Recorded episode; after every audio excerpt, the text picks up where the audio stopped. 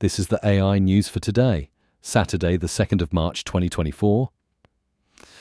Humanoid robot manufacturer Figure has inked a deal with AI tech provider OpenAI following a successful funding round that fetched $675 million and saw investment from luminaries such as Amazon's Jeff Bezos, Microsoft, and AI chipmaker Nvidia.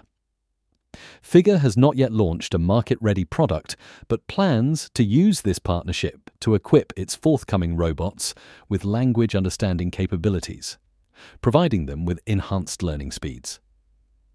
This development is amongst several ambitious projects in the robotics sector, with companies including Tesla and Agility Robotics also pursuing advances in humanoid robot production.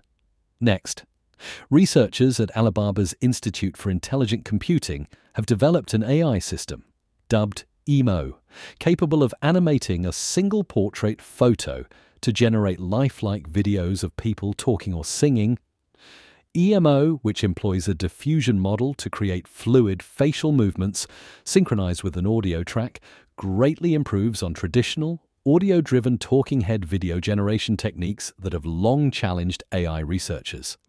While this technology holds potential for creating personalized video content from a simple photo and audio clip, it also raises ethical concerns around potential misuse for impersonation or misinformation.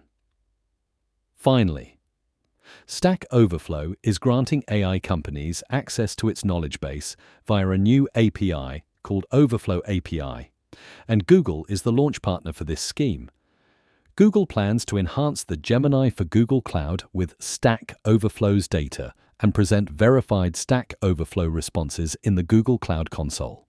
However, the partnership between Google and Stack Overflow is not exclusive, opening up opportunities for other companies to utilize Overflow API. That's all for today. Connect with us at mrc.fm/ai news. Hit subscribe and come back tomorrow for more AI news.